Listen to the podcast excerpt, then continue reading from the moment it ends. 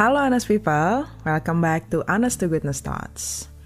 Hari ini gue mau ngebahas soal tiga diet yang banyak diadaptasi oleh orang-orang, nggak terkecuali juga orang-orang Indonesia. Satu hal yang mau gue ingetin nih di awal, mungkin sebagian orang itu masih salah paham bahwa definisi diet itu adalah usaha nurunin berat badan, which is totally wrong. Diet itu artinya pola makan Memang sih untuk nurunin berat badan, biasanya dibutuhkan perubahan diet atau pola makan. Tapi diet itu bukan artinya nurunin berat badan. Sama halnya, gue masih sering ketemu orang-orang Indonesia yang belum paham benar bedanya vegan dan vegetarian. Dan biasanya juga orang bahkan gak paham apa itu pescetarian. Jadi di episode kali ini gue mau ngejelasin sedikit soal tiga pola makan tersebut. Yang pertama, vegan. Vegan itu adalah pola makan di mana seseorang itu tidak makan produk yang berhubungan dengan binatang. Mulai dari dagingnya sampai segala produk yang dihasilkan oleh binatang tersebut. Kayak misalnya susu, telur, madu. Jadi ya mereka makan sayur-sayuran aja, buah-buahan, kacang-kacangan, umbi-umbian. Intinya sih semua hal kecuali animal product. Selain uh, just vegan, ada juga yang disebut raw vegan. Basically, yang mereka makan sama dengan just vegan. Tapi bedanya mereka nggak mengolah atau memasak makanan mereka. Karena mereka meyakini kalau makanan itu dimasak itu jadi mengurangi nutrisi makanan tersebut. Selain nggak makan makanan yang dimasak, tentunya mereka juga nggak makan makanan yang diolah karena sebagai vegan itu, biarpun kita nggak makan daging atau nggak makan ayam atau misalnya sosis segala macam, tapi kita bisa menemukan banyak produk olahan-olahan yang terbuat dari saitan, tofu atau uh, mushroom yang berbentuk sosis atau daging burger atau daging-daging imitasi lainnya. Nah, kalau raw vegan tuh nggak makan produk olahan tersebut, sekalipun produk olahan tersebut tidak menggunakan animal product. Di luar pola makannya, banyak juga vegan yang nggak menggunakan barang-barang yang dibuat dari binatang. Misalnya jaket, tas, dan sepatu kulit, terus juga um, skincare atau produk-produk yang perusahaannya itu masih menggunakan animal testing. Yang kedua itu vegetarian. Kalau vegetarian itu sebenarnya sama dengan vegan, tapi yang membedakan adalah mereka itu makan produk yang dihasilkan oleh binatang. Misalnya telur, susu, keju, yogurt, dan madu itu. Um, sesimpel itu sih sebenarnya perbedaannya, tapi dalam kehidupan sehari-hari itu sebenarnya cukup signifikan. Kayak misalnya nih sebagai vegetarian jelas masih bisa makan nasi goreng pakai telur atau vegetarian Indomie pakai telur misalnya. Terus biasanya tuh orang-orang vegetarian itu bisa makan hampir semua dessert atau baking goods. Karena kan kebanyakan terbuat dari telur atau butter. Sedangkan kalau vegan biasanya mereka harus cek dulu nih ingredientsnya yang dipakai misalnya kalau ada kue-kuehan atau um, cookies atau apa pun lah dessertnya yang masih mengandung susu atau masih mengandung telur, mereka nggak makan makanan tersebut. Yang ketiga itu pescatarian. Kalau pescatarian ini uh, rumusnya itu vegetarian plus seafood. Jadi mereka itu tetap nggak makan daging merah atau daging-daging lainnya kecuali daging seafood kayak ikan, udang, cumi, kerang, kepiting, dan lain sebagainya. Otomatis mereka juga menggunakan fish sauce atau oyster sauce di masakan mereka. Karena buat orang vegan, mereka itu juga nggak mau makan makanan yang uh, mengandung fish sauce atau oyster sauce ini.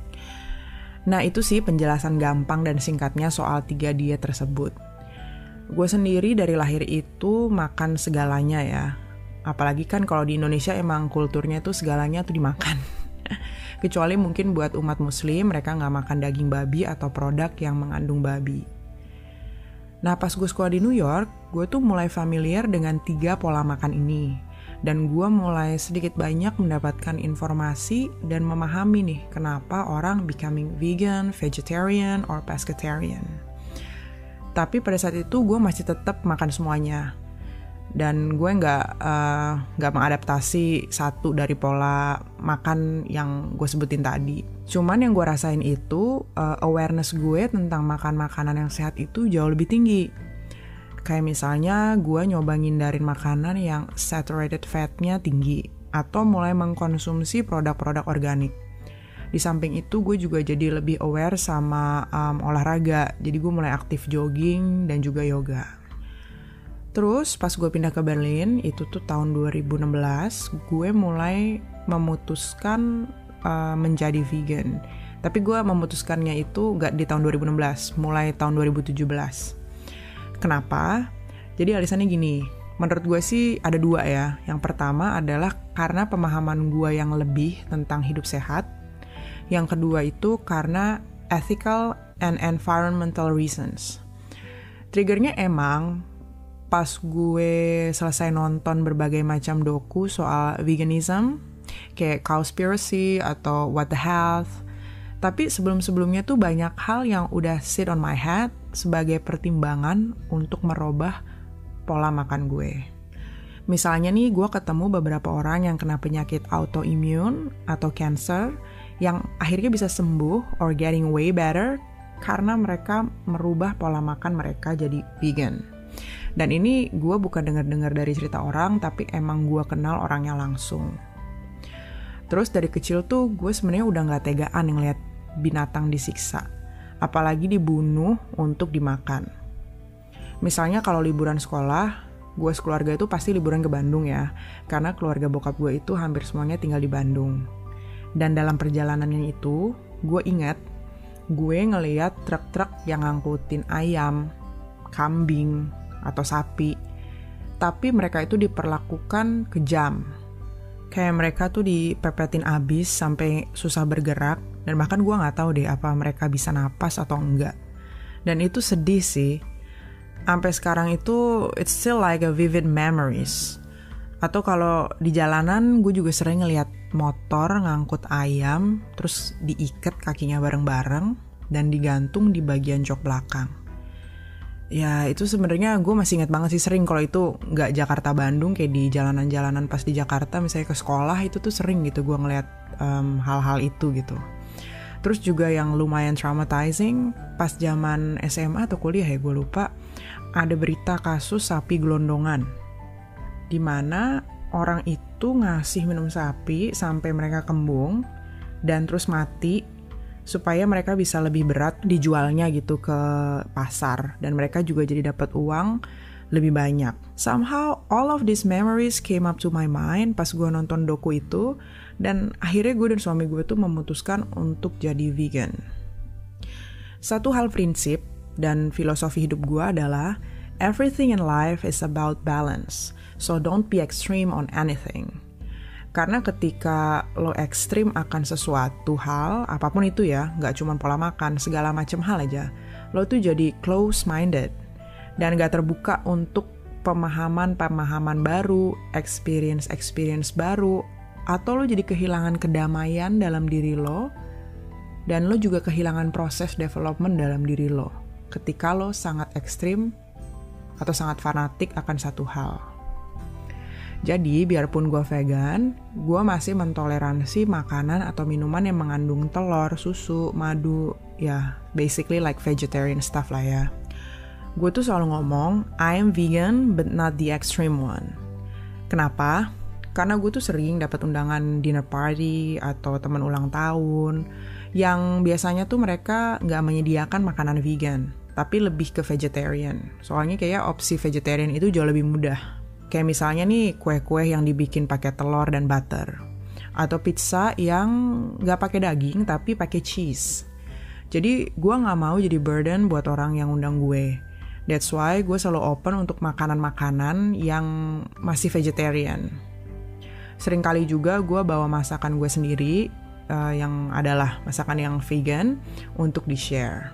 Jadi gue itu mentoleransi segala sesuatu yang vegetarian itu uh, di luar rumah lah ya kalau misalnya ada undangan atau misalnya makan di luar kayak gitu tapi kalau di rumah pantry gue itu all vegan dan gue selalu masak masakan yang vegan gue jadi vegan yang vegan yang gak ekstrim ya itu selama 2 tahun masuk tahun ketiga itu alias tahun ini, akhirnya gue dan suami gue itu mengambil keputusan untuk makan seafood.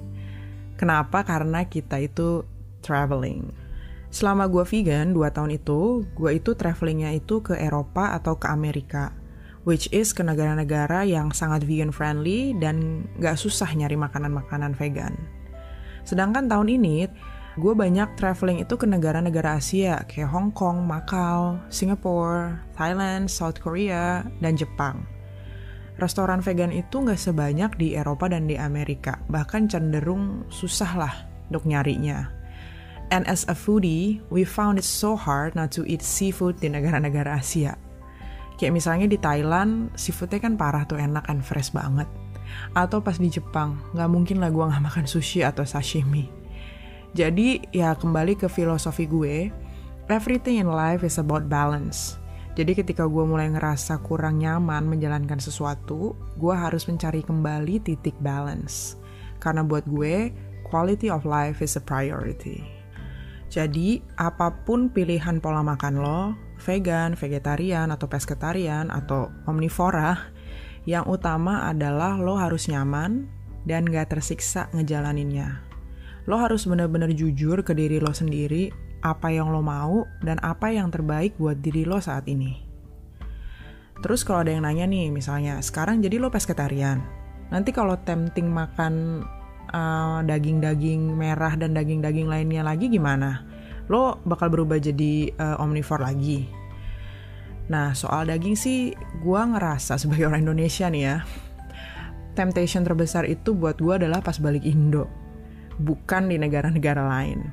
Di mana uh, eh, gue nggak bisa makan mayoritas lauk di masakan Padang dan ayam KFC dan gue tuh berhasil overcome this temptations tanpa merasa tersiksa atau tergoda. Gue tetap makan masakan Padang pas gue balik Indo, cuman lauknya tuh uh, lebih ke telur belado, terong, sayur nangka, atau kalau rendang gue ngambil bumbunya aja. Plus sebenarnya sih soal rendang, gue tuh bisa masak rendang sendiri di sini dengan substitusi menggunakan mushroom atau nangka. Dan rasanya itu tetap enak dan tetap satisfying lah.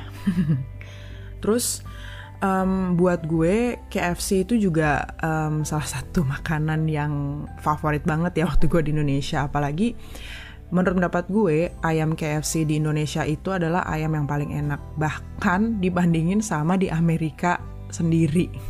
Gue pernah makan juga uh, ayam KFC di beberapa negara lainnya tapi tetap yang paling enak tuh di Indonesia. Mungkin juga karena udah jadi uh, rasanya tuh disesuaikan dengan lidah Indonesia atau gimana pokoknya tapi intinya ayam KFC di Indonesia itu paling enak. Uh, thank God, gue juga bisa overcome gitu loh. Jadi gue nggak ngerasa tergoda atau tersiksa gitu pas nemenin temen gue makan di KFC gitu. Biasanya kalau nemenin temen KFC ya gue belinya kentang goreng gitu. Terus uh, yang penting juga nih ada good news buat gue kalau KFC itu sekarang punya pilihan vegan fried chicken. At least di US udah ada. Kayaknya sih di Indo belum masuk ya, hopefully soon. Bahkan di Berlin pun belum masuk. Ya, gue jamin sih at some point sebenarnya opsi-opsi vegan itu apalagi banyak banget orang yang udah jadi vegan atau vegetarian sekarang-sekarang ini pasti lebih banyak. Kayak di tempat-tempat kayak McDonald's atau Burger King, mereka tuh juga sekarang tuh udah punya opsi burger-burger yang vegan atau vegetarian. Tapi kalau buat gue sih sebenarnya gue nggak terlalu crazy about McDonald's or Burger King something like that. I think junk food yang paling favorit tuh sebenarnya cuman KFC sih buat gue. Karena kalau burger gue pun bisa gitu bikin burger sendiri yang uh, terbuat dari produk-produk yang tidak ada uh, hubungannya dengan animal dan rasanya juga enak. Jadi gue udah cukup bahagia dengan itu. Kalau bikin ayam itu masih masih susah gue pernah nyoba bikin pakai kol atau pakai saitan. Somehow it's not really working. I mean it tastes good but it's still not as satisfying as if you eat like the real KFC tapi kalau rendang ya misalnya tadi gue udah bisa bikin yang emang tetap satisfying seperti gue makan rendang daging. Somehow gitu.